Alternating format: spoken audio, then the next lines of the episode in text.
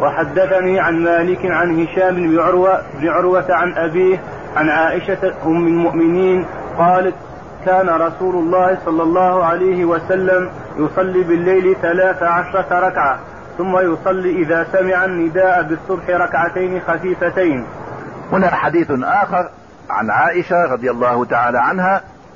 كان صلى الله عليه وسلم يصلي من الليل ثلاث عشرة ركعة. مظبوط؟ هناك إحدى عشرة ركعة.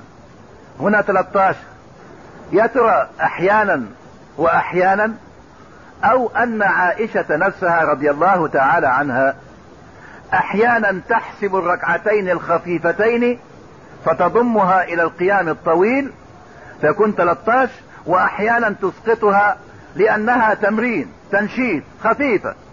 ما هي مثل غيرها؟ فكانت تسقطها. ومهما يكن من شيء فقد جاء عنه صلى الله عليه وسلم أنه يقوم الليل ب 13 أو ب 11 نعم.